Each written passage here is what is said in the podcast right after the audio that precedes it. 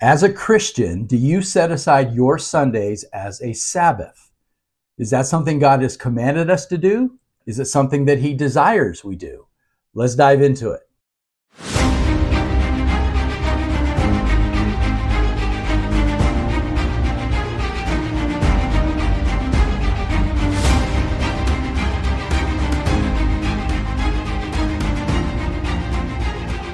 Well, welcome back to Unshakable. It is great to have you guys with us once again. Today we are talking about keeping the Sabbath. And just to clarify before we get started, we're not talking about keeping the Sabbath in a Jewish sense. We're talking about something known as Christian Sabbatarianism. Now, what does that mean?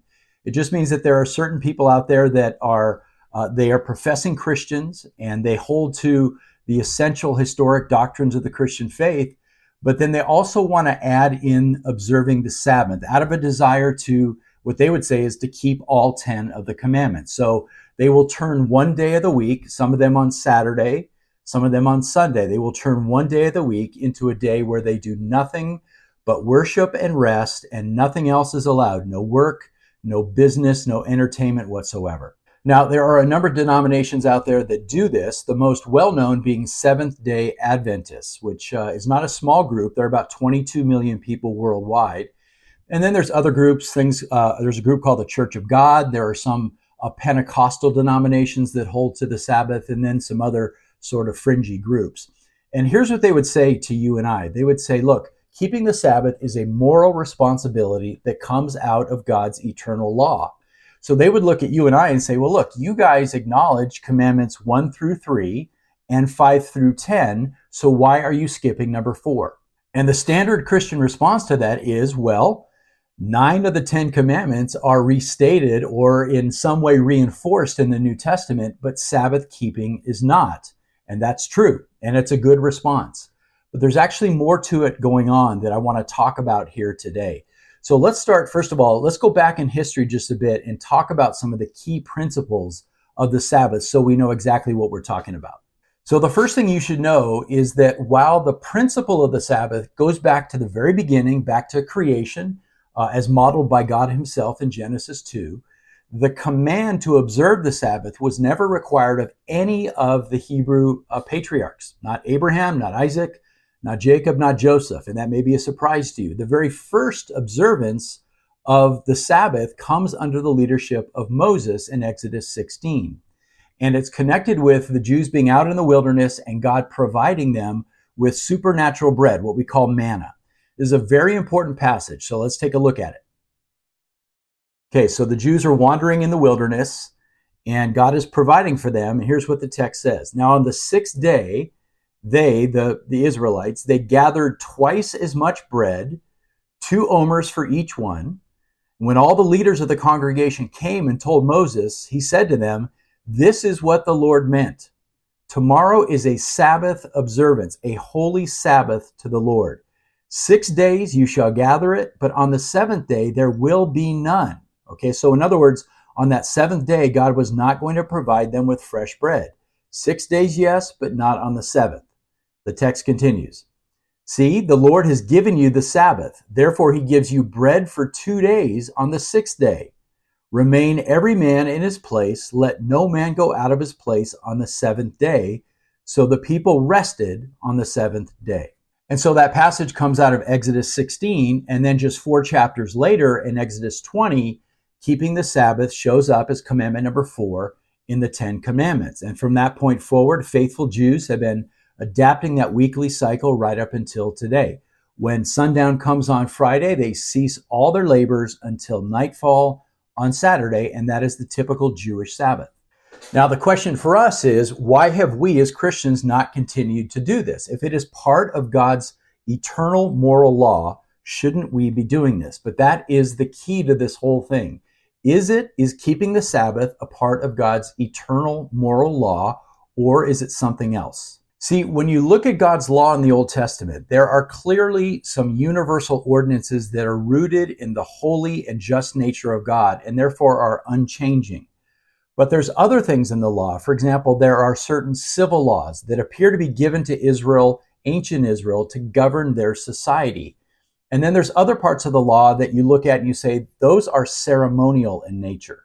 And when I use that term ceremonial, here's some examples of what I'm talking about. Uh, most of us are aware of all the festivals and the feasts that God gave to Israel uh, and told them to have these events in order to remember His, His goodness and His grace in their lives. That's one example. Uh, another are the regulations that were given to Israel that would set them apart from their pagan neighbors, things like dietary laws and clothing restrictions. Then there were the various sacrifices and ceremonies related to uncleanness. And lastly, there were the specific signs, and that's a very important word signs given to the Israelites, which identified them as belonging to Yahweh. Signs that actually, many of them pointed forward to the coming of Messiah. So we're talking about circumcision, for example. We're talking about the Passover. And yes, I would include in that the Sabbath. And this truth actually comes out very explicitly later on in Israel's history when God speaks through his prophet Ezekiel. And God says very clearly what the purpose of the giving of the sign of the Sabbath was. Let's look at this important passage. God says through Ezekiel, I took them, that is my people, out of the land of Egypt and brought them into the wilderness. We just talked about that. I gave them my statutes and informed them of my ordinances, by which, if a man observes them, he will live. Also, keyword, also, I gave them my Sabbath to be what? To be a sign between me and them. And for what purpose? That they might know that I am the Lord who sanctifies them. So, as we see in that passage, it appears that the Sabbath was categorized differently than the statutes and the ordinances of the Torah. So, it's really not a part of the moral law that was given to universal mankind and is therefore unchanging. And, and again, how could it be? As I said earlier, and not even the Hebrew patriarchs were required to observe the Sabbath. Nobody did up until the time of Moses. So, what that passage tells us is that the Sabbath was given specifically to the ancient Hebrews, beginning in that wilderness generation, as a sign to remind them of God's goodness in bringing them out of the land of Egypt and then sustaining them during that time. And of course, that's why, because it was given specifically at that time to the ancient Hebrews, that makes sense why it isn't going to show up again in the New Testament. So that's the first thing to know. The Sabbath was originally given to the ancient Hebrews as a sign, as part of the ceremonial nature of the law. The second thing we need to look at to factor into this discussion is how, how did Jesus approach the Sabbath? Now, if you're a reader of the Gospels, you know that so many conflicts happened in the life of Jesus on the Sabbath day, including times when he healed people. He was always clashing with the religious establishment because he was doing things on the Sabbath. The sad reality is this 1500 years after the time of Moses, after that wilderness generation, the Sabbath had become something of an idol in Israel. And for the religious establishment, it was a means of controlling the people. Rather than being a, a healthy remembrance of God's faithfulness and grace in their lives, it had grown to become a spiritual burden. The scribes and the Pharisees and the teachers of the law of that day went far beyond what God had established in terms of the Sabbath being this day of rest and remembrance. And they added all kinds of you know regulations and traditions onto it. And so that's the reason why time and time again we see Jesus challenging those traditions. In fact, he makes this amazing claim in Mark chapter 2. He says, The Sabbath was made for man, not man for the Sabbath. In other words, the religious leaders had it completely backwards. And then Jesus made this amazing claim. He claimed to be the Lord of the Sabbath. And of course, we know that that was a messianic claim in and of itself. But more importantly, for our purposes today, it set the stage for an upcoming change, a passing away, a fulfillment of the Sabbath principle.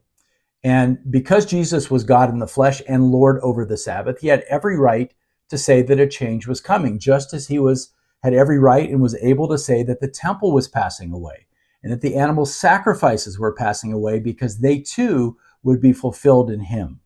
So let's step back for a second. First of all, we've seen that the Sabbath was given to ancient Israel as a ceremonial sign. And then, secondly, we have just noted that Jesus was about to fulfill it and cause the principle to pass away.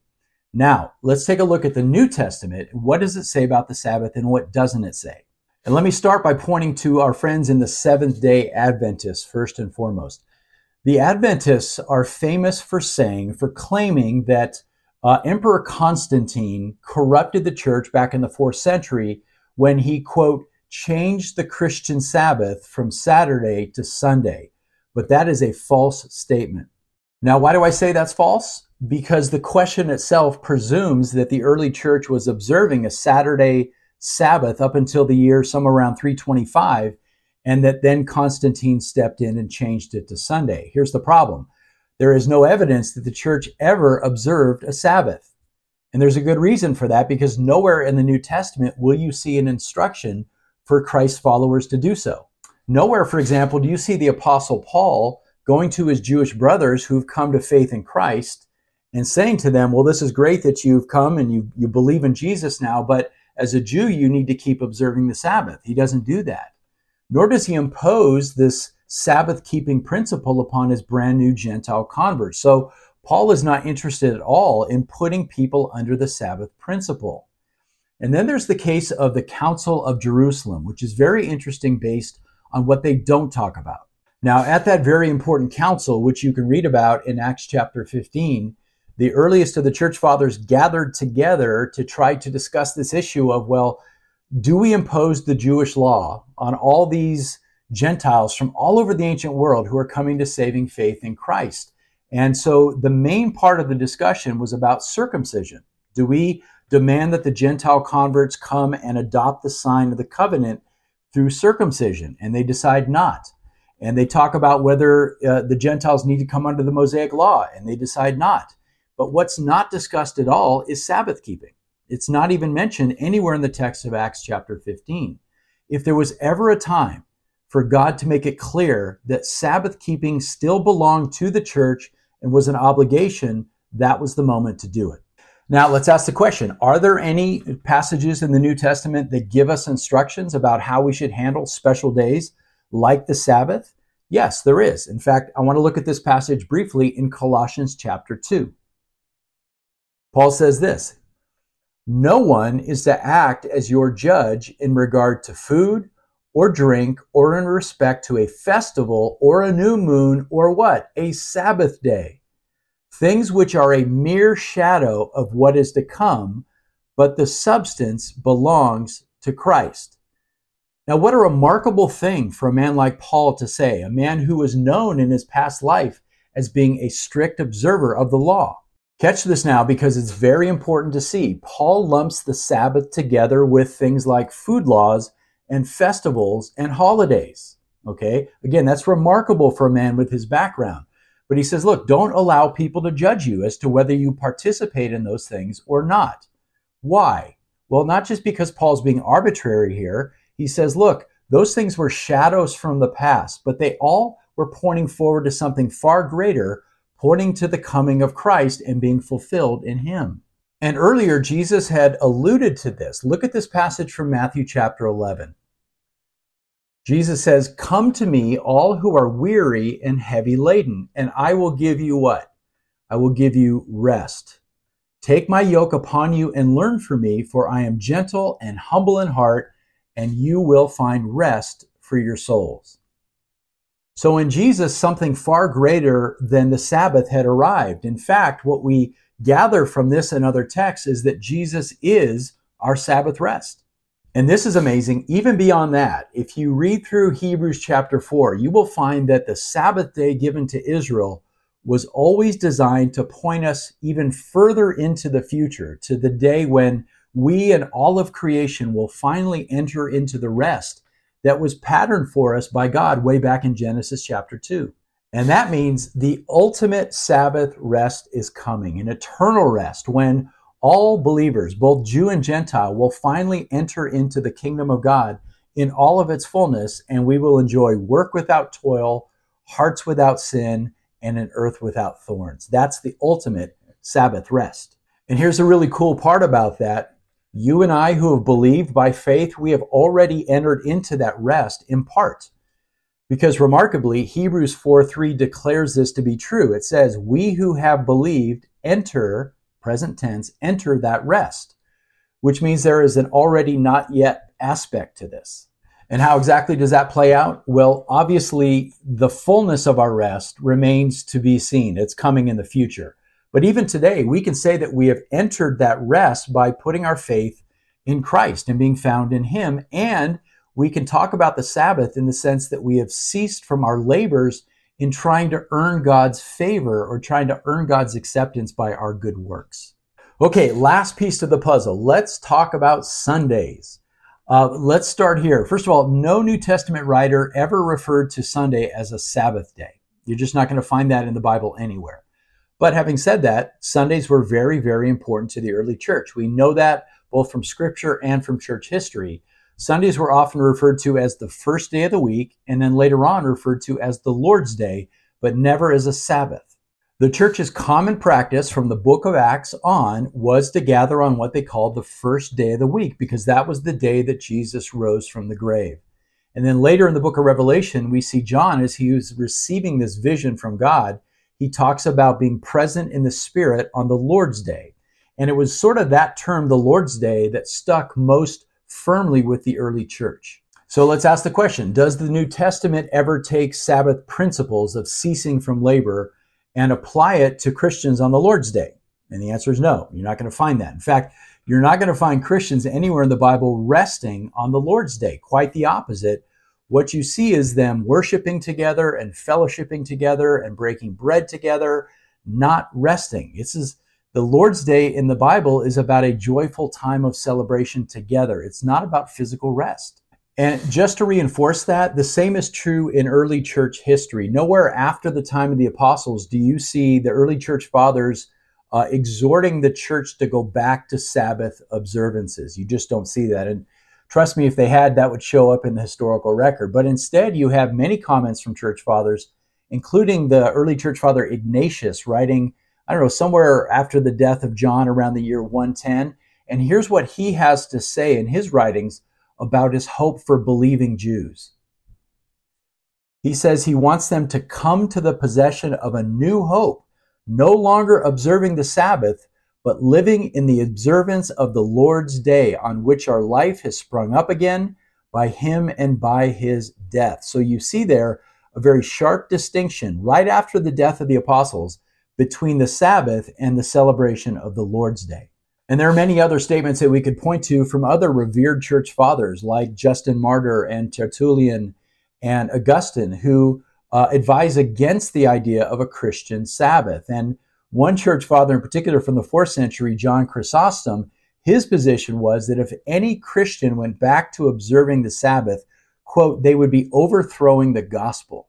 All right, so to wrap up, should you and I as Christians be observing the Sabbath? In the most obvious sense, the answer is no. We are not bound to the ceremonial law of ancient Israel, and there is nothing in the New Testament that binds us to a pattern of ceasing from our labor either on a Saturday or on a Sunday.